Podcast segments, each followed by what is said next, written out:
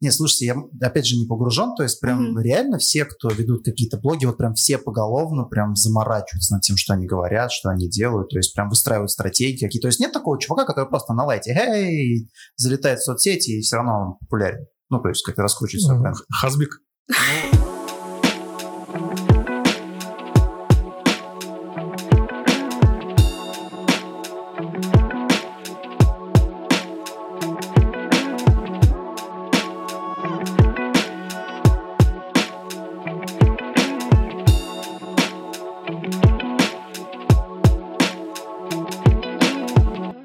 перенесемся на три года назад. Да. А как ты готовилась к тому, что ты окончательно решишь, я уеду из этой страны mm-hmm. во Францию, как у тебя получилось? Ты знаешь, это ведь не три года назад произошло. Я не из тех людей, которые, знаешь, так решили в один момент, я перееду во Францию, мне здесь все надоело, там, либо у меня есть появилась как мечта резко, я туда поеду.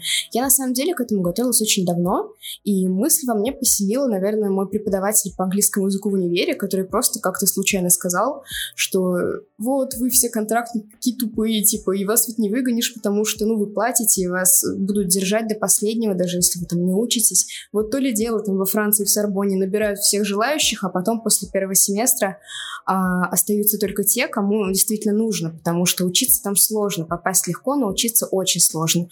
И и как-то я подумала, ого, Сорбонну, как бы на слуху, это как Хогвартс для меня просто что-то было.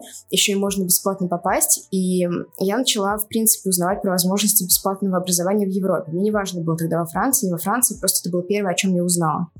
И я потихоньку начала узнавать об этом, а, и как раз-таки Франция оказалась самым таким интересным, перспективным вариантом.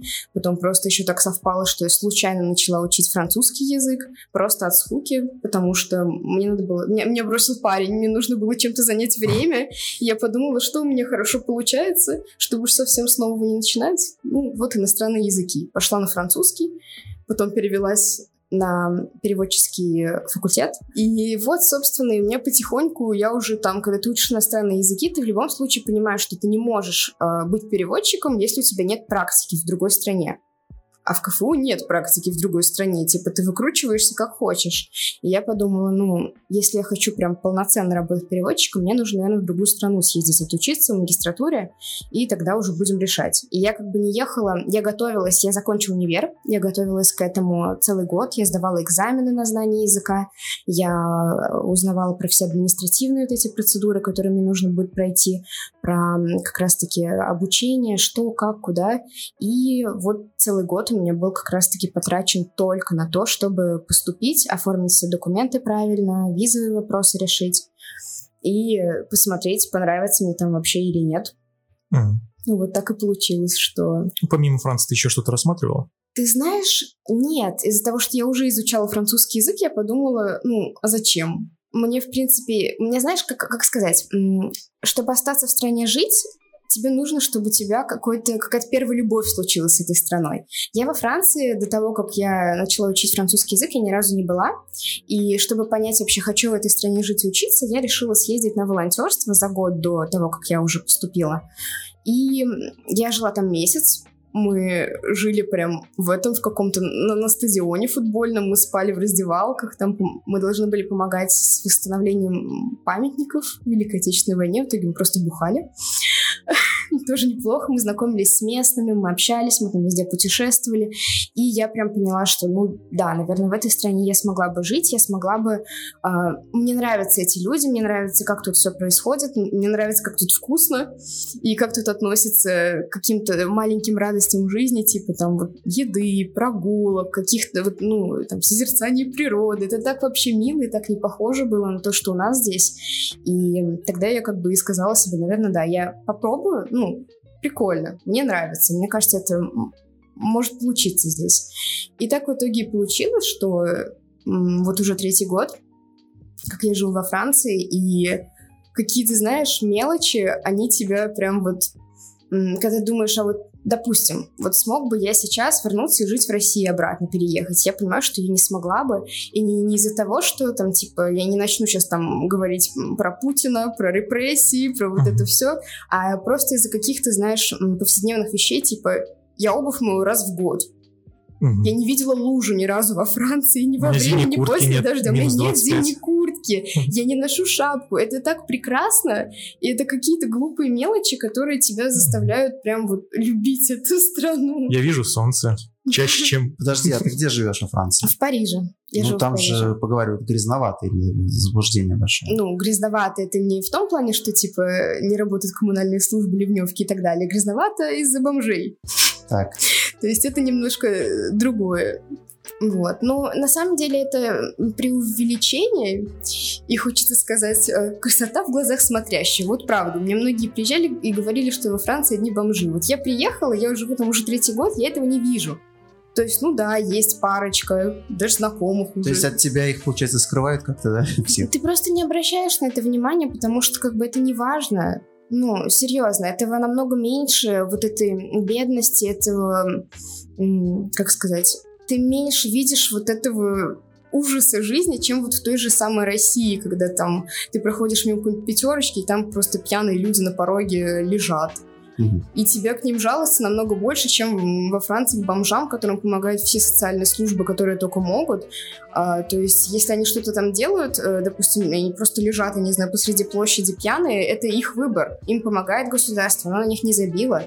И то, в каком они сейчас состоянии, это их выбор. Те люди, которые знают большое количество языков, ну, там, хотя бы два, да, назовем это так, это уже большое для большинства людей, что им движет в принципе по жизни? То есть э, вот э, ты знаешь языки, ты можешь поехать в другие страны, где да, путешествовать, общаться. Но неужели нет э, такой мысли, хотя бы иногда не возникает такая мысль, что ты носитель языков, ты можешь обучить этим языкам, может быть, кого-то еще, либо что-то еще полезное принести mm-hmm. в мир, может быть, уехать куда-то в развивающиеся страны, то есть свои знания там как-то преподать. Ну, ты... не в плане даже языков, а чего-то еще, может быть. Ну, то есть как-то быть полезным обществу больше, помимо того, что просто переехать куда-то и улучшить э, для себя какой-то комфорт mm-hmm. создать. Нет, ну смотри, это же все зависит на самом деле от человека. Например, то же самое преподавание языков. Это нужно уметь преподавать. Я училась на переводчика, я не умею преподавать. Для меня язык а, это что-то интуитивное. Это нелогично, это просто какой-то, знаешь, такой... Это просто ассоциации. Это просто вот, ну, просто на уровне эмоций. Информацию, да, да, то есть для меня нет в языке какой-то системы, а и, я, и поэтому именно я не могу обучать других людей. Я пробовала заниматься репетиторством, я поняла, что я понимаю что-то сама, но я не могу донести это до людей. И то есть, идя дальше, допустим, вот какой-то альтруизм, знаешь, чтобы поехать, помогать другим. Мне никогда это не было настолько интересно. То есть, мне так казалось всегда, что, господи, да я свою жизнь еще не устроила, как я могу помочь еще кому-то, когда я еще сама не знаю, кто я, что я, и ничего в жизни не добилась. И как-то это, наверное, для тех людей, которым которые какого-то определенного уровня уже достигли, им хочется уже эти знания в массы нести, а не просто самим что-то попробовать. Но я больше даже не про то, что ты там обучала бы детей, это как mm-hmm. один, или там кого-то, людей, это как один mm-hmm. из способов. Я больше про то, что уехать, может быть, куда-то в развивающиеся mm-hmm. страны, вот с помощью своих знаний как раз-таки там работать, может быть, переводчиком, еще кем-то. То есть, Господи, как... я живу, в, вот точнее, здесь, в развивающейся стране, зачем мне еще одну переезжать, если можно пожить там, где лучше? Ты не должна этого делать. Мне просто реально всегда было любопытно, потому что люди, ну, действительно, многие люди изучают языки просто без цели какой-то. Mm-hmm. Мне всегда казалось это странным. То есть, ну, цель просто разговаривать, передать mm-hmm. информацию, как будто бы она ну, такая не настолько весомая, на мой взгляд, я не знаю, может, потому что, знаешь, я могу передать информацию способом сообщения, то есть mm-hmm. я могу просто написать через переводчик, и все, я передам yeah. информацию, как мне нужно. А когда ты уже учишь язык какой-то страны, скажем так, mm-hmm. да, ну, либо ты как будто бы ты с какой-то целью для чего учишь, ты да, это да. делаешь. То есть вот для чего угу. вопрос это очень важный, потому что на самом деле, ну, и люди же тоже не задумываются, как им это может быть даже помочь, по большому mm-hmm. счету. То есть многие думают, ну, чем мне английский поможет, да? А он много какие может для них горизонты открыть. Mm-hmm. Также и французский, возможно, еще чем-то может быть полезен, помимо того, что просто приехать во Францию.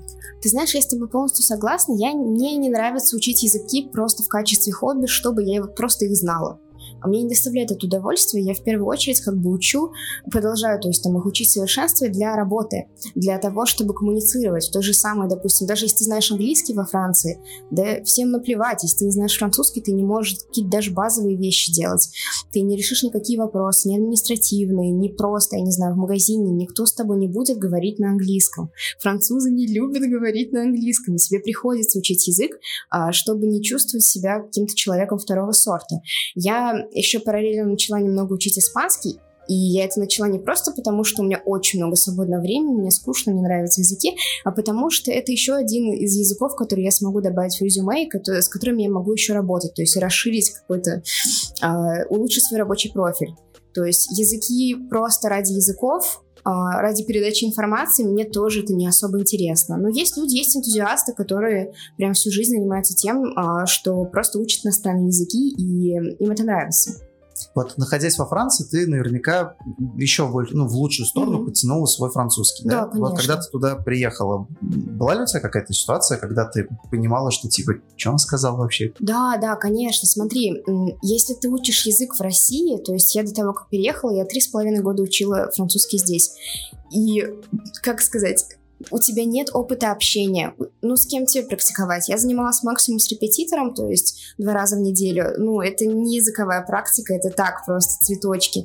И когда ты приезжаешь в страну, ты как будто бы все знаешь, но стоит с тобой кому-нибудь заговорить, спросить у тебя какое-то элементарное «как дела?» и, и, и у тебя сразу пустота в голове, чайки кричат просто, и ты думаешь, я тупой, я ничего не понимаю. Потому что речь быстрее или... Потому что обстоятельства меняются, люди другие, акценты другие, ты привык там, к, к тому, как говорит твой учитель, а тут говорят совершенно другие люди, это какой-то и так стресс от того, что ты переехал, а, от смены обстановки и как бы стресс от того, что ты слышишь, слышишь живой язык.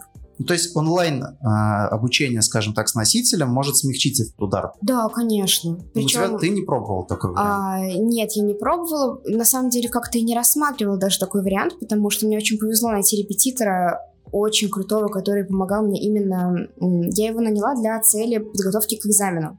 И то есть э, подготовка к экзамену и просто изучение французского языка — это немножко разные вещи, потому что на экзамене ты натаскиваешься на что-то конкретное. И мне нужен был такой специалист, и мне он очень понравился, и поэтому продолжили дальше уже после того, как я сдала экзамен, заниматься. И у меня не было как-то даже мысли о том, чтобы попробовать с носителем, э, добавить, то есть на уроки с носителем к моим занятиям. Но это хорошая идея на самом деле. Это всегда хорошая идея, особенно когда, допустим, ты не один носитель, а сейчас есть множество платформ, которые позволяют тебе каждый раз заниматься с новым просто человеком, который может быть из какой-то части Франции или вообще из какой-то франкоговорящей страны, не знаю, из Туниса, допустим. И это очень круто, потому что ты слушаешь разные акценты, ты слушаешь разные диалекты, и ты намного комфортнее будешь себя чувствовать, когда ты в страну попадешь. И стресс он будет, но его будет намного меньше, когда ну, для тебя это будет уже более знакомо, и ты уже вышел из этой зоны комфорта у себя дома, то есть поэтому ты будешь чувствовать себя увереннее. Ну, как скоро ты начала понимать хорошо то, что говорят люди вокруг тебя? Ты знаешь, я понимала с самого начала, может быть, допустим, смотри, вообще э, нас переводчиков учат так, что не нужно тебе каждое слово понимать, не когда ты читаешь, не когда ты слушаешь. Нужно просто в целом мысль понять основное, и все. И были такие моменты, допустим, когда ты идешь куда-нибудь в префектуру или там в банк, когда тебе нужно понимать каждое слово, и ты не понимаешь каждое слово. И это проходит... Э, я не знаю даже, как тебе сказать, со временем. Просто со временем потихоньку это исчезает. Допустим, у меня, я как и любой русский человек, который учит иностранный язык, я очень боюсь делать ошибки, потому что мне кажется, что на меня будут показывать пальцем, надо мной смеяться, издеваться, и поэтому русские говорят намного-намного неохотнее, чем, допустим, иностранцы, которые знают там три слова и стараются их использовать по максимуму. Им все равно на их акцент, им все равно правильно они говорят или нет. Ну, я не понимаю, что их никто не будет за это ругать, а наоборот, только это все поощряется. У нас почему-то учат по-другому, и ты просто стесняешься многие вещи говорить, делать ошибки. И, допустим, вот мне перед тем, как пойти в банк, открыть счет, я просто гуглила все слова и лексику, которая мне может понадобиться в банке. Ну, без шуток, потому что я думаю, я не хочу опять сидеть, как дурочка, хлопать глазами. Мне тут нужно доказать, что я, типа, мне нужен счет. Чего-то стою, мне очень нужен счет, да, типа, мне нужно понимать, э, что от меня хотят, как бы. И и это как бы нормальная ситуация. То есть я раньше, то есть ну, постоянно так готовилась ко всему, там, в, префектуру я какую-нибудь иду, либо там, допустим, когда ты приезжаешь с долгосрочной визой, тебе нужно потом ее идти валидировать, идти проходить медосмотр в специальных каких-то организациях, то есть и ты гуглишь слова, которые тебе могут там понадобиться, потому что не хочется запускать ошибок, но это и хорошо, так ты расширяешь свою лексику. Это здорово в любом случае.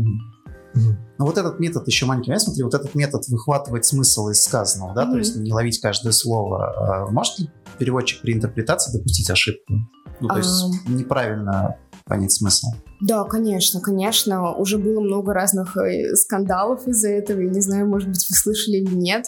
А, то есть я не буду сейчас дословно рассказывать, что именно было, то, что в СССР, короче, из-за того, что это была закрытая страна, и языки знали только, и изучали только по книгам. Чуть было не случилась ядерная война, ты про это хочешь рассказать? А, когда... Не только про этот, я, мне кажется, что это больше даже байка, что это а, нет, это, может быть неправда. Это, это реально прям Потому что звучит это очень Нет, прям... нет, это прям реальный факт, из-за неправильного, из неправильного перевода чуть было, ну, не случилось то, что должно было случиться. Вот, и просто, типа, когда ты не знаешь настоящего языка, учишь его по устаревшим учебникам, естественно, могут случаться какие-то такие провалы.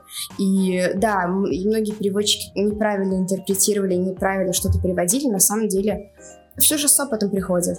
То есть э, чем дольше ты этим занимаешься, тем сложнее сделать какую-то ошибку, потому что для тебя это становится чем-то автоматическим. И сбой маловероятен. Я знаешь, почему еще интересуюсь? Как быть даже переводчику, вот, угу. который, безусловно, знает язык лучше, чем, например, кто-либо из обычных обывателей. Вот как быть в той ситуации, когда какими-то фразами человек общается, которые ну, скажем так, не приняты, знаешь ли, в литературном языке. Mm-hmm. Ну, типа, знаешь, там по easy-peasy, lemon squeezy, вот mm-hmm. эти все моменты. Типа, как ты в этот момент понимаешь вообще, что он хочет сказать? И что в этот момент делать? Ну смотри, ты же видишь человека, ты же видишь его реакцию положительную там, или отрицательную, ты видишь его эмоции, и на самом деле, если ты не понимаешь сло- слова, тебе нужно просто ориентироваться на то, что ты видишь перед собой, и нужно просто немножко уметь читать людей, то есть. И, ну, вот какие-то такие моменты, их же не обязательно дословно переводить. Mm-hmm. Ты же тоже перевод... Ну, типа, на самом деле, существует миллиарды вообще разных видов перевода, и э, для меня самый стрессовый, это, наверное, как раз-таки вот последовательный перевод, когда ты кого-то сопровождаешь, э, а, когда ты, то есть тебе нужно переводить прям вот напрямую одного человека к другому, и э, ты какие-то фразы не переводишь, не опускаешь. Во-первых, потому что там может быть что-то неприличное, там может быть мат, там может быть то, что может развязать вообще какую-то ссору. И ты, как переводчик, это как бы это переводческая этика называется, тебе нужно сглаживать углы, и тебе нужно делать так, чтобы ты не просто переводил дословно, как Google переводчик, а чтобы ты еще сглаживал, ну вот как я уже сказала, сглаживал эти углы и э, делал так, чтобы все остались потом довольны. Ну то есть если условно бы Жириновский хотел показать Кузькину мать НАТО, ты бы его перевела как Нет. будто он максимально э, Да, я перевела просто... Чувак. Да, да, да, то есть это просто... Это был бы максимально вообще просто какой-то очень вежливый, короткий ответ, который а, точно не был бы так же эмоционально окрашен, как в изначальной версии, то есть э, из уст Жириновского. Это И если бы никто из присутствующих не понимал русский, все бы вообще прошло идеально. Все думали, что mm. Владимир классный чувак. А, нет, я думаю, все равно тоже люди же читают эмоции. Они видят, что, скорее всего, переводчик, переводчик не все перевел. Нет, это нормально, то есть ты не обязан переводить все, потому что это, в принципе, ну так не делается. Если тебя об этом не просят, прям дословно, без купюр, так скажем, все переводить, этого и делать не нужно. Нужно действительно сглаживать углы и оставаться все-таки в рамках каких какой-то вот рабочей атмосферы, и вот постоянно следить за тем, что ты переводишь, как это может повлиять на дальнейший диалог, то есть между людьми.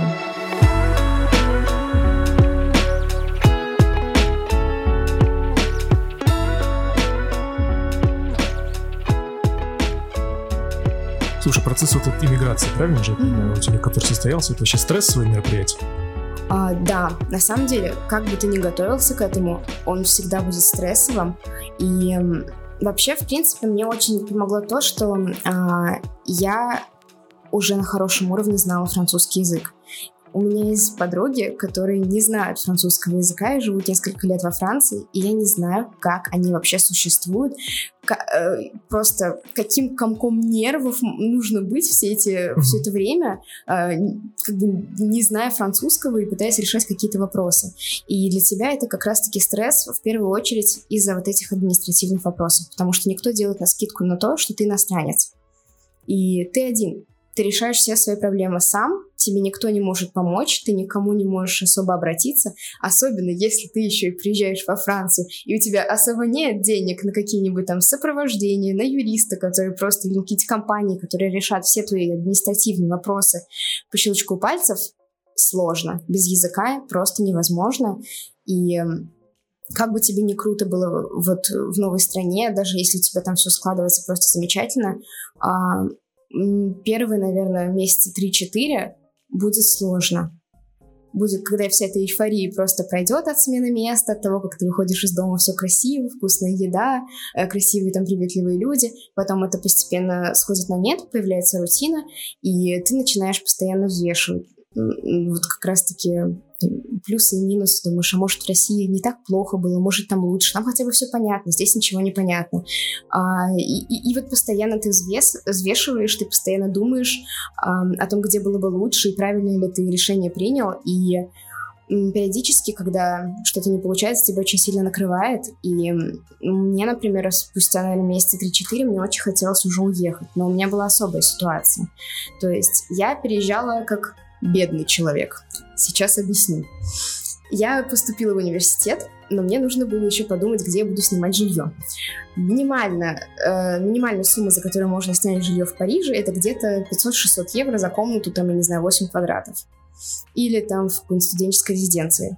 Я не могла просить родителей, чтобы мне выделяли по 500-600 евро в месяц только на жилье. Ведь еще есть еда, еще есть транспорт, очень дорогой транспорт.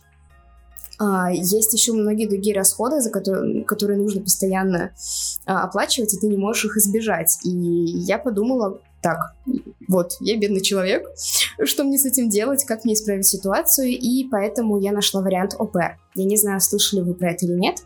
ОПР — это специальный тип визы сейчас есть во Францию, и а, это программа, которая существует во многих странах, которая позволяет тебе поехать в страну и работать няней у детей, то есть по контракту, и они должны предоставить тебе жилье, оплачивать питание, проезд, еще давать карманные деньги в зависимости там от страны сумма, от семьи, то есть от э, а, объема работы, который ты должен выполнять. И так как у меня уже была студенческая виза, я, то есть на таком устном контракте, так скажем, нашла себе такую семью э, с четырьмя детьми, Прости, Давай сразу господи. скажем критерии, по каким они выбирают. Тоже важно. Там, вдруг кто-то захочет. На самом деле, как таковых критериев-то нет. Нужно просто любить детей. А, нужно, допустим, существует много сайтов, где ты можешь найти семью, которая может сделать тебе контракт и тебя пригласить. А, нужно просто очень мило описать э, твой опыт работы там с детьми. Если он есть, это вообще шикарно. Если нет, как моя практика показала, это не страшно тоже. Нужно написать, э, что ты умеешь, что ты готов делать, там про себя немного, про то, что очень любишь детей раз 10 сказать, и все. И э, если кто-то хочет поехать, э, то никаких особых усилий для этого не нужно, а если вы боитесь там, что вы сами не сможете найти, то можно просто обратиться тоже в агентство, которые смогут найти семью по запросам, по, допустим, каким-то критериям территориальным, допустим, кому-то принципиально в Париже жить, кому-то принципиально, кому-то не принципиально, кто-то хочет жить в какой-нибудь глубинке. И они подбирают как раз-таки семью. Но я сразу хочу предостеречь вообще всех, кто не очень любит детей. Чтобы работать ОПР, нужно очень сильно любить детей. Очень-очень-очень сильно. Иначе э, это, это просто чревато каким-то вообще сумасшедшим выгоранием и желанием вообще пойти, я не знаю, и, и, и написать какой-нибудь контракт, чтобы тебе не давали родить, я не знаю, лет до 30 как минимум, потому что это ужасно, это ужасно и ужасно тяжело. А, дети эмоционально выматывают, и действительно, если у тебя нет любви к детям, то не стоит этого делать. Это очень тяжело морально и физически. И как бы у меня так и случилось, что я приехала э, во Францию, я начала учиться в университете, я начала одновременно работать няней четырех детей. И спустя три месяца я просто была на пике вообще усталости. Я просто каждый вечер возвращалась в свою комнату, закрывалась и плакала еще час, наверное, потому что мне нужно было сбросить это напряжение. А, и я понимала, что на этом мой день не закончен. Я отучилась, я поработала няней, мне еще нужно готовиться к занятиям. И тебе просто хочется вот лечь на пол и, не знаю, смотреть в одну точку и больше ничего не делать. И когда у тебя еще сопрягается твой процесс миграции, как раз-таки вот интеграции в саму страну с вот э, такими сложностями, очень тяжело не уехать и не бросить все это. И я уже даже начала считать, думаю, так, если я все-таки захочу уехать, может быть, я тогда эти карманные деньги, которые я получаю с работы няни, буду откладывать, и потом что-нибудь в России на них сделаю. И меня спасло еще то, что я познакомилась с молодым человеком практически сразу, как приехала, и вот мы уже три года вместе, со случайным абсолютно получилось, и если бы, наверное, не он, я бы уехала, возможно, через полгода уже.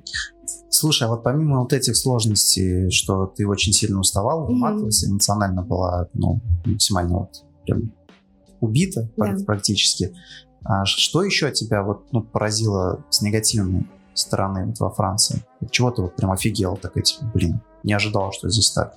На самом деле, а, меня немножко поразил момент, а, ну это в принципе, не, мне кажется, это не только французское, это так можно сказать любого практически европейца или американца, а, лицемерие.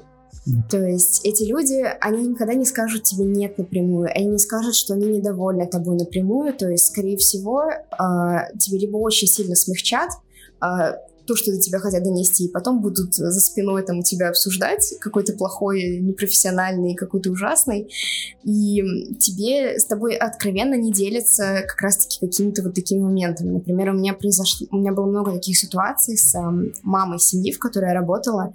А, она была чем-то недовольна, как я что-то делаю не так, возможно, не как предыдущая няня, и вместо того, чтобы сказать мне, э, чтобы я не делала так больше, либо сделала что-то по-другому, э, и я считаю, что она была права, если бы она мне сказала, потому что ты все-таки мой работодатель, как бы она имеет полное право мне сказать, э, чтобы я что-то изменила, то есть в своих действиях.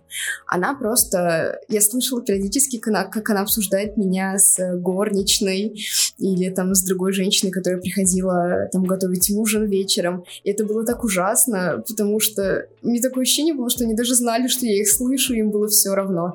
И мне как-то было грустно и неприятно от этого чувства несправедливости справедливости, почему ты не скажешь мне в лицо, зачем меня обсуждать за глаза, почему, почему нельзя мне напрямую все сказать? И оказывается, что это довольно-таки частая ситуация, то есть когда тебе до последнего ты не знаешь, что про тебя думают. То есть у меня была знакомая, которая проходила стажировку в компании, и все было хорошо, все были довольны. Когда она спрашивала о результатах своей работы, то есть ей говорили, что все классно. И просто в один прекрасный момент ее вызвали в кабинет, сказали, что ты великолепный человек, ты все прекрасно делаешь, но у нас ты больше этого делать не будешь. И то есть, и ты не понимаешь, думаешь, может, были какие-то сигналы, я, я не, я, я, ты не понимаешь, что ты делаешь не так иногда, потому что в России как бы тебе напрямую говорят, э, о каком-то своем недовольстве. Особенно люди, которые, допустим, там, твои непосредственные начальники. Это нормально. А там такого вообще практически То есть ты не можешь задать вопрос, типа, в чем я, скажем так, провинился? Ты, наверное, можешь, но понимаешь, я говорю, это так, такие люди, которые не, не могут тебе э, сказать нет или не могут тебе что-то сразу резко негативно сказать. Им нужно очень сильно подсластить пилюлю, э, очень-очень сильно, чтобы, типа, ты ни в коем случае там не расстраивался. Ну, здесь вот осмелюсь тебе возразить, я уж не знаю, может быть, это только face-to-face работает, но вот мы продаем полимерное сырье, и мы звоним периодически mm-hmm. во Францию, в другие страны, и там, знаешь ли, могут сказать напрямую, пошел ты нахер, то есть как бы, как бы по телефону это, походу, не работает. Да, По телефону такой, э, ну, скажем так, максимальной этичности нет. Там все очень жестко. Слушай, это может быть, действительно все зависит от как раз-таки от вот эм, контакта, глаза в глаза и так да, далее. Да, может быть, то, что боятся э, последствий, mm-hmm, возможно, да. не знаю, может быть, ты в бубен дашь, мало ли. Ну, что от русская ожидать, сейчас она как даст мне табло. Ну вот звоните по фейстайму. Да, не буду ей говорить. А, чтобы было видно, конечно, что ты серьезно настроен. Побольше будет сделать, значит. Либо так, да, конечно. Да, так сложнее отказать, Но это только это или что-то еще? Может быть, э, в инфраструктуре что-то было не так, либо, не знаю, какие-то вот э, общественные какие-то моменты тебя очень Ты знаешь, смущают? они меня, мне ничего не смущало на самом деле. Я такой человек, что я приехала в другую страну. Я не приехала сюда, знаешь, менять ее под себя. Я приехала адаптироваться, я приехала, потому что мне, в принципе, уже нравилось то положение вещей, которые там происходят. Были досадные моменты. Я вообще, по-моему, попала на самое классное время, потому что, когда я приехала учиться, началась, начались забастовки желтых жилетов, угу. а мы жили как раз прям в центре, около Триумфальной арки, то есть это был такой момент, когда ты выглядываешь из окна, а там везде дымовые шашки и все черное. Угу. И люди бьют витрины. И было странно, было Ох, какая страшно. прекрасная Франция. Да. Вы что, хотите как во Франции? Да, мне кажется, это после этого как раз-таки... Ну да, по-моему, в этот период эта чудесная фраза и появилась. И был такой момент, когда в это же время тоже началась забастовка студентов, потому что, а, а, короче, иностранным студентам повысили стоимость обучения. То есть я попала еще под э, тот год, когда стоимость обучения была 300 евро в год, то есть это просто административный взнос. Сейчас для иностранных студентов практически во всех французских вузах около где-то 3-4 тысяч обучения, то есть, и это считается немного, но как бы, ну, Подъем Это по сравнению с тем, что в было 10 раз или приличный, больше, да. И как бы были забастовки студентов, причем мне нравилось, что это не выставали не иностранные студенты, а французы против того, чтобы иностранцам поменя... повышали стоимость обучения. И я просто пришла как-то в университет сдать мой реферат, а там баррикады. Там баррикады, там люди просто с громкоговорителями, с рупорами, то есть с плакатами, они что-то говорят. А, Там просто а, это все окружено охраной, причем не для того, чтобы разгонять студентов, а для того, чтобы просто обезопасить, чтобы ну, никто там... Ну, типа вы бастуете, говорите, Да, да, да, только делайте, ничего не трогайте. хотите, только, ну, спокойнее, ребят. И все. И я поняла, что я не сдам реферат. И я так месяц не могла попасть в университет. И мне пришлось отправлять просто по обычной почте реферат. Там нельзя в электронке. Вот, Фра- А, вот, да, чем меня бесит Франция. А, Есть все-таки Блок, момент. бесючая Франция. Да. А, Есть один момент, это бюрократия и тот момент, что нужно очень много документов отправлять по почте. А когда ты отправляешь что-то по почте, это хуже, чем почта России. У тебя постоянно что-то теряют, постоянно что-то просят досылать по почте. Просто в дво- 2021 То есть прям обычной почтой, году. там Обычной почтой просто, Мгм. нет. Это меня просто это адски раздражает. Я ждала свою страховку из-за этого просто год. Год ждала страховку, потому что ну, пока дойдет до них письмо, они пишут, что вам, вам нужно заново переделать какой-то документ, он уже не актуальный. Так это не моя вина. И тебе все равно приходится это досылать. И то есть вместо того, чтобы потратить на этот диалог, допустим, с той же самой страховой компанией, а, я не знаю, пять минут по электронке пообщавшись, ты все, это все это растягивается на полгода, на год, просто потому что вы общаетесь по обычной почте. И это ужасно. Это винтаж. Это, это какой-то, знаешь, винтаж, который вот мы не хотим сохранять. И при этом, при всем, как бы, а, я, я, наверное, могу понять, почему так до сих пор происходит. То есть а, я недавно посмотрела ролик Максима Каца. Мгм. Э, Я думаю, многие сейчас э, смотрят эту актуалочку про то, а, почему в России, допустим, намного проще вводить какие-то новые системы, чем в европейских городах, где, допустим, до этого было куча других систем, они начали свое развитие намного-намного раньше, и действительно внедрить что-то новое, когда у тебя нет ничего, намного проще, чем внедрить что-то новое и избавиться полностью от старого, то есть перевести всех на другую систему. И поэтому эти письма никому не нужны, все еще существуют, потому что а, несмотря на появление каких-то новых технологий, то есть интернет, электронная почта, господи, даже уже не новые технологии, ну типа для Франции новые, а, нужно очень много проблем решить, чтобы полностью перейти на это. И пока что это не представляется возможным, и поэтому это все существует как какой-то гибрид-мутант, и почта, и электронная, и обычная, они как-то вместе просто это зло теперь творят административное, и лучше пока не становится. Но мне кажется, со временем это все уйдет Но прошлое. получается, у местных жителей тоже возмущение на этот счет Да, есть. конечно. Нет, это возмущение вызывает у всех. То есть это, знаешь, какая-то такая вещь, которая бесит всех. И иностранцев, и самих французов. Просто французов, наверное, это меньше бесит. Почему? Потому что они по-другому-то не знают как. Они не жили в стране, где там, я не знаю, у тебя банковский перевод, и, и вот, э, господи, как сказать, моментальный. А не когда у тебя на карте через неделю отражается все, что ты потратил неделю назад. То есть, или с почтой то же самое. То есть они не привыкли к тому, что все работает очень быстро. И поэтому они не так сильно возмущаются, как иностранцы, например.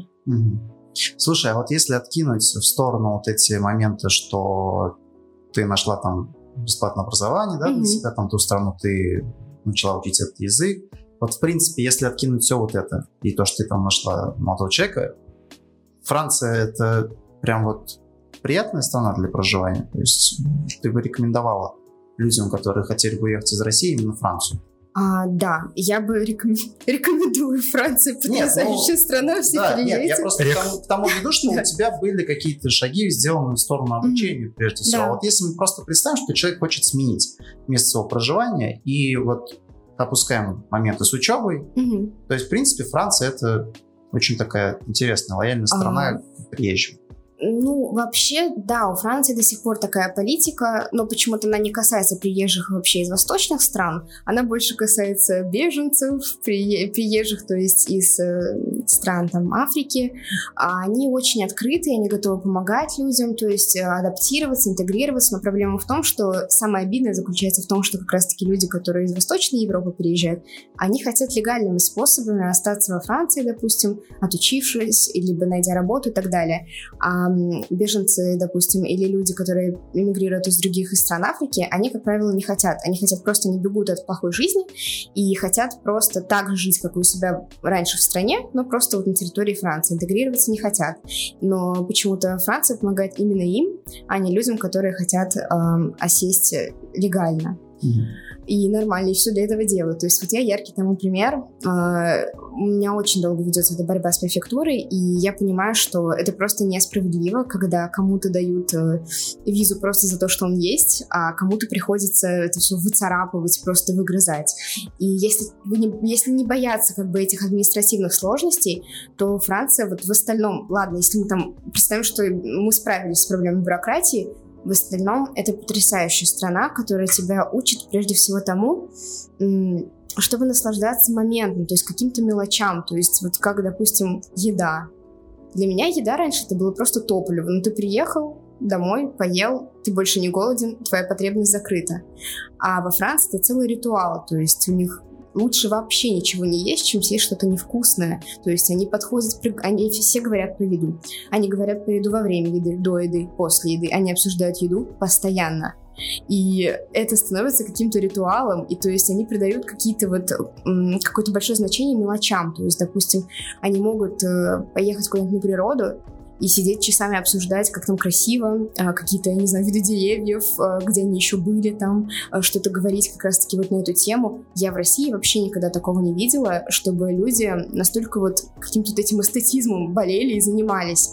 Там это очень важно. Важно уметь жить красиво, важно уметь жить в свое удовольствие, и когда ты приезжаешь вот как раз-таки из России, где ты постоянно бежишь, что-то делаешь, а, у тебя нет времени обратить э, внимание на что-то, что вокруг тебя, и ты приезжаешь в страну, где только этим и занимаются, это, ну, потрясающее ощущение на самом деле. Ну, ты скажешь тоже. Ты когда-нибудь общалась с человеком, который сам гонит самогон? Да, общалась. Он тебе так расскажет, он тебе так расскажет, как это все делается. У тебя уши вот так вот завернутся. А еще этот человек тебе расскажет, что... А вот он об этом рассказывает до да. употребления, во время и после. И про еду тоже он расскажет. Он скажет, картошечку пожарю с чесночком, там вот это все. Да, и все, Огур, пожалуйста. Огурчик. Такого мало, на самом деле. Вот, ну, ну, ну правда. Вот. Ну, нам русским много что ли нужно? Ну, картошечка, чесночок и... Ну, нет, ну смотри.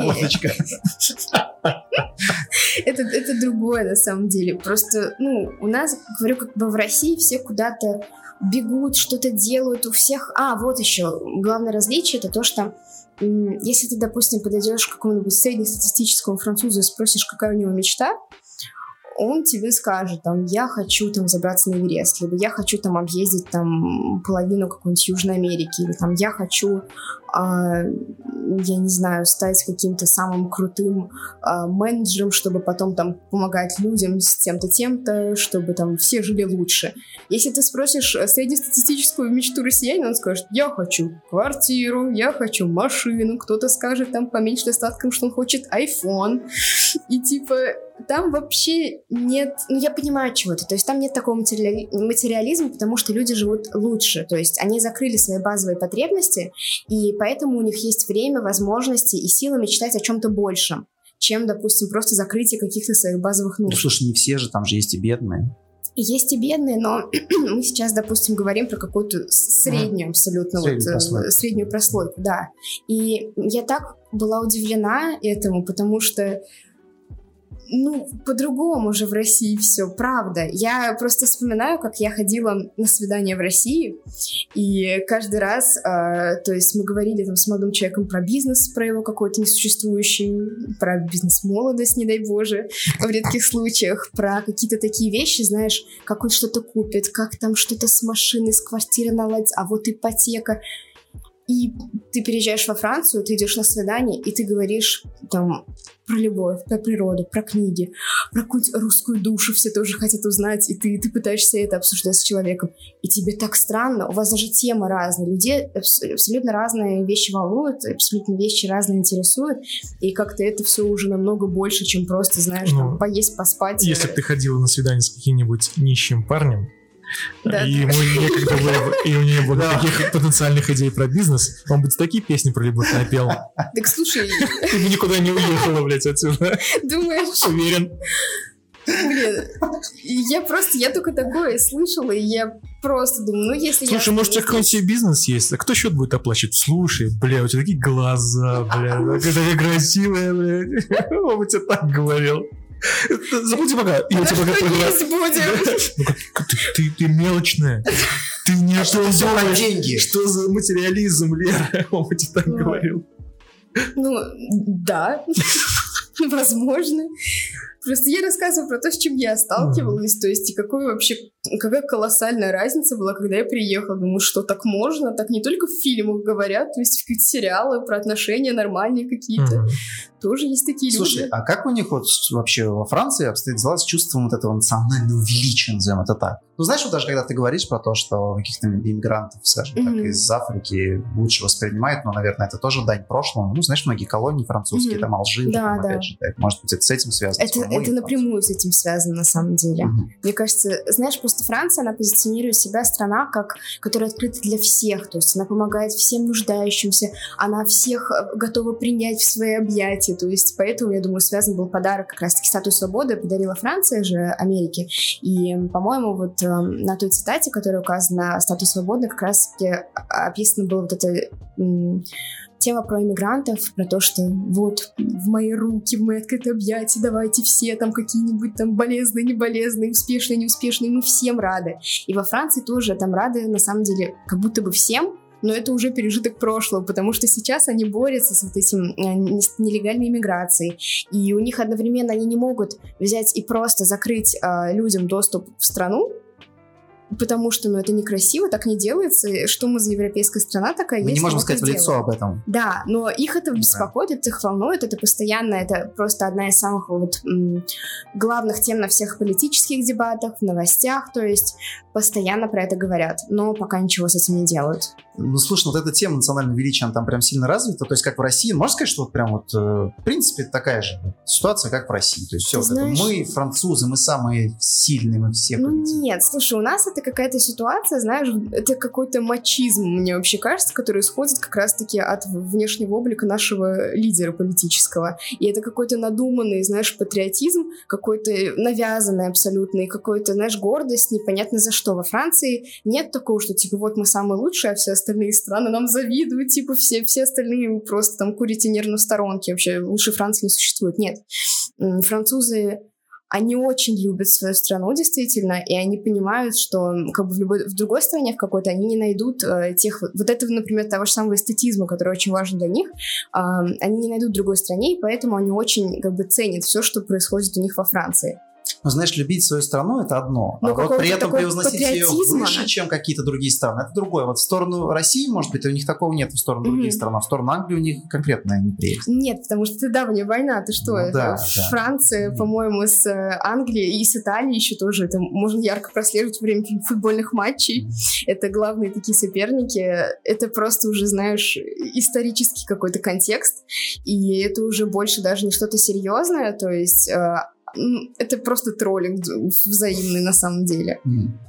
Ничего, какого, никакого, как сказать, агрессивного подтекста, как, допустим, у нас вот с Украины начинаются вот эти все э, когда на телевидении поднимают эту тему, там просто какой-то холивар поднимается, сразу какой-то кошмар, а все друг на друга кричат, хотят убить. Там нет такого, то есть когда они обсуждают отношения с Италией, допустим, или Англией, то есть это просто какой-то исторический такой момент. Которые больше в шутку сейчас Да и в. Италию, наверное, они просто так могут спокойно съездить. Да, конечно, конечно. Так что Евросоюз. Французы любят Италию на самом деле. Вот, просто у них, знаешь, такие шуточки в духе, господи, что у вас за еда вообще? У вас есть что-то, что не Одни паста? макароники, другие Да, лягушатники. да, да, да, да, вот это просто какой-то какие-то взаимные такие друж- дружеские Мгм. подколы, то есть никакой агрессии, конечно, нет. Ты бы хотела где-то еще пожить, кроме Франции? М, Ну, кроме России, конечно же. еще. На самом деле, это хороший вопрос, но я не знаю. Мне просто настолько комфортно во Франции, что пожить, допустим, пару месяцев где-то в другой стране... Ну, почему? Например, переехать на более продолжительный срок, может быть, на пару лет. Нет, нет, я бы, наверное, не хотела. Мне настолько комфортно вот в том состоянии, в той стране, где, допустим, я сейчас нахожусь, что это, знаешь, как ты нашел то, что ты искал, и просто в отпуск куда-нибудь поехать, на какой-нибудь долгий отпуск на пару месяцев, да, почему бы и нет. Но именно жить нет. Так знаешь, мне еще вот эти иммигрантские как бы флешбеки просто, типа, блин, я только тут нормально начала разбираться со всей этой системой, еще опять куда-то переезжать? Нет, ну, типа, у меня нет столько нервных клеток. Ты уже будешь опытная такая, Так сможешь. нет, понимаешь, в каждой стране свои правила, в каждой стране нужно по-новому разбираться э, со всем этим. И мне кажется, я просто не готова к этому физически и морально. Это, это, это ужасно, это такой стресс, который ты не понимаешь, что тебе предстоит пережить, пока ты непосредственно не переезжаешь. Ты не понимаешь, насколько это ад может быть. Знаешь, почему тебе во Франции еще лучше? Потому Почему? что с именем Лера проще всего картавить, до своего сойдешь. Ты если тебя А. Наталья звали, например? Тогда бы не Ну, получилось. не- нет, почему? Ты же можешь найти какой-то аналог, типа Натали, то есть местная, то есть Ну, представляться так. То есть, а да, есть имена просто, которые доставляют вообще какие-то невозможные трудности в произношении у французов, либо просто у них нет, допустим, такого звука, и они не знают, что с этим делать. А, меня, например, есть подруга, которую зовут Алена, но они почему-то... У них есть все эти звуки в языке, но они не могут произнести это, и поэтому это все время трансформируется во что-то типа? Алена, Алена? да, и что-то пох... что-то вот, какие-то разные вариации вот этого имени. И я сейчас не могу вспомнить, какие еще имена есть странные, которые французы коверкают, потому что у них нет. Я думаю, что Гульчачак вряд ли бы... Нет, что ты взорвешь мозг просто француза, мне кажется, это очень сложно. Особенно мне очень жалко в Старбаксе, когда ты проходишь, называешь свое имя, и они, они, они очень резко грустнеют, потому что, ну, типа, блин, мы То не знаем, что с этим делать. Теоретически какой-нибудь русский, очень забавный, может приехать и разнести нахрен французский Starbucks, получается, с каким-то необычным именем. И они фиг что смогут произнести. Да, мне кажется, и у нас, блядь, ну, как Не, у нас, делать, подождите, у нас произнесут, да, но у нас произнесут. Давайте, вот- давайте мы откроем, у нас произнесут. Мне кажется, во Франции они точно охренеют. Королева. Ты знаешь, скорее всего, что они сделают, они просто напишут что-то, что, соз- допустим, они услышали какое-то имя, которое А, они что вообще... созвучно. Что-то созвучное, Мгм. то есть и они не будут так сильно париться. И Да, поэтому не получится. Диверсия там. не удастся. Да, да, получается. да.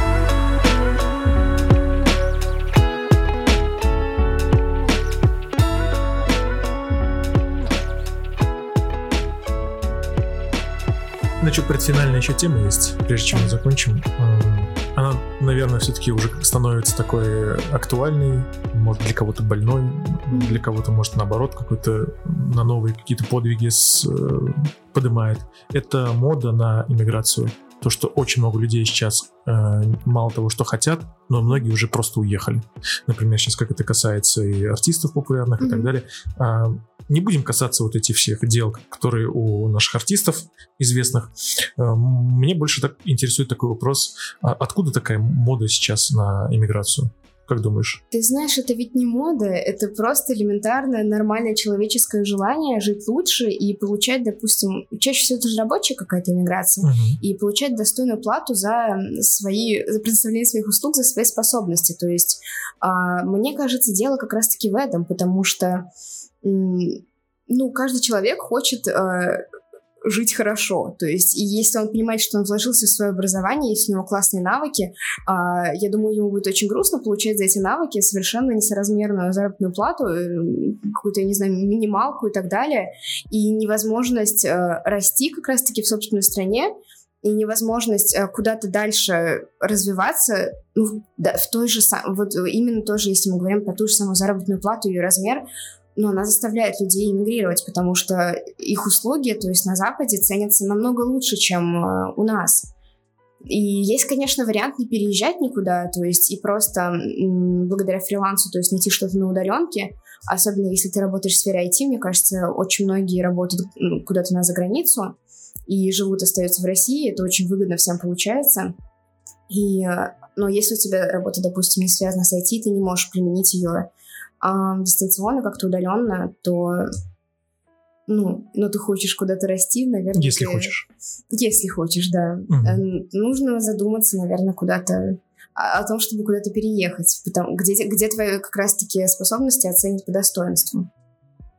Вот когда я был в Москве, э, там были дети, которые, ну, понятно, какие приезжают в международный лагерь, mm-hmm. и практически каждый из них а, на лето обязательно а, месяц или полтора был там в Европе, в Америке и так далее, mm-hmm. и они уже понимают, что они после университета, потому что они хотят, чтобы их родители получили московское образование какое-то государственное, они точно уедут. Mm-hmm. То есть э, куда мы катимся? Ну, в нормальное светлое будущее. Ну, будем надеяться, что, надеяться, что Россия будущего, она все-таки не за горами, mm-hmm. и что люди перестанут как раз-таки так массово уезжать. Но пока что ну, действительно ситуация очень печальная. Ну, очень печальная, и ты просто не видишь... Э, ну, в основном приезжают люди, которые не видят перспектив. Слушайте, но ведь есть те, кто видит же перспективы и здесь. Ну, если вот быть до конца откровенным, я не думаю, что большинство тех, кто прям уезжает, может быть, ровное количество, может даже mm-hmm. таких таковых меньше, поэтому я не думаю, что прям стоит вот так всех под одну ребенку. Вообще, по сути, уезжают, наверное, те люди, которые чуть больше хотят пропитаться неким вот этим вот а, ароматом свободы, возможно, mm-hmm. как это себе представляется. Даже не столько, скажем так, как-то там самореализоваться, может быть, а вот именно получить вот этот глоток свободы, о котором так говорят, что якобы здесь все это сжимается. Ну, раньше это было про свободу, да, скорее всего. Сейчас уже э, речь идет больше о безопасности какой-то. Да, да. Но что тоже спряжено с свободой, так или иначе. Да хрен с этой свободой, типа, вы меня, блин, не трогайте, блядь, просто ну, так. в какой-то степени это может быть и так. Просто сейчас про безопасность. Что, что mm-hmm. какая-то статья, все, уже человека нет в стране.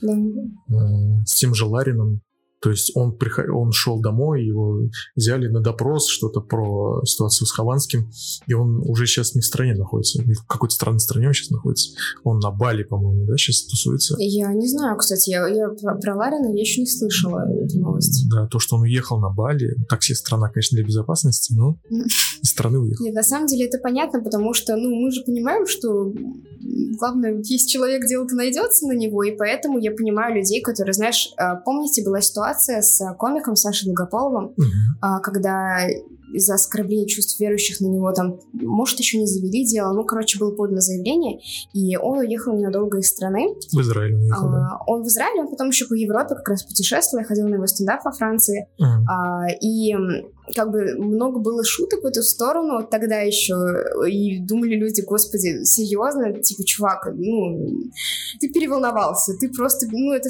ты преувеличиваешь, проблемы mm-hmm. нет на самом деле такой. И что мы видим сейчас? Просто прошло всего там пару лет, и действительно ты понимаешь, что так человек это все правильно сделал в свое время, потому что сейчас, если на тебя завели дело, не факт, что это не выльется во что-то совсем ужасное, и ты не будешь сидеть потом где-нибудь э, в СИЗО долгое-долгое-долгое время. И поэтому, конечно, вопрос безопасности лучше перебдеть, чем недобдеть, мне кажется. И если есть возможность куда-то переехать, когда что-то такое планируется, конечно, лучше это сделать. Ну, то есть лучше уехать и жить вот в этом, скажем так, пространстве, в котором тебя не будут трогать, куда-то таскать, какие-то допросы и молчать. Или лучше уехать и говорить о проблеме? Ты знаешь, это ведь зависит от человека. Вот есть такие люди, как, я не знаю, вас можно произносить это вслух или нет, как Навальный, э, типа... Уже теперь которые... Уже на первом можно. Я не знаю, может, меня ну, тоже закроют. Уже на первом говорят, уже Песков фамилию называл. Что, конечно. Ого, ничего себе. Давненько мне не было, раньше нельзя было.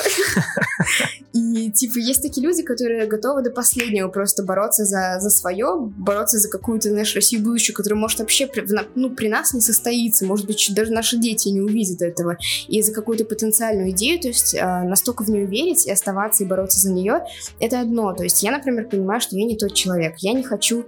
Мне бы, да, возможно, я бы не уехала, и будь у нас страна такая же, допустим, как Франция по уровню, либо какая-нибудь там э, из стран Северной Европы, то есть там безопасная, приятная для жизни.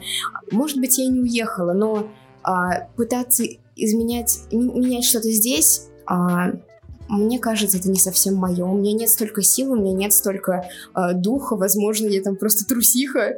Возможно, я просто не создана для того, чтобы бороться за какое-то светлое будущее здесь. И поэтому мне проще вот сейчас. Я хочу жить хорошо сейчас уже. Я не хочу э, жить мечтой о том потенциальном моменте, когда я смогу нормально жить. Я хочу сразу уехать, выходить из дома, общаться с приятными людьми, которые мне постоянно улыбаются, а, я не знаю, есть вкусную еду, не бояться, что не читать новости и не офигевать mm-hmm. от того, что происходит какой-то пипец, потому что даже новости, взять наши новости.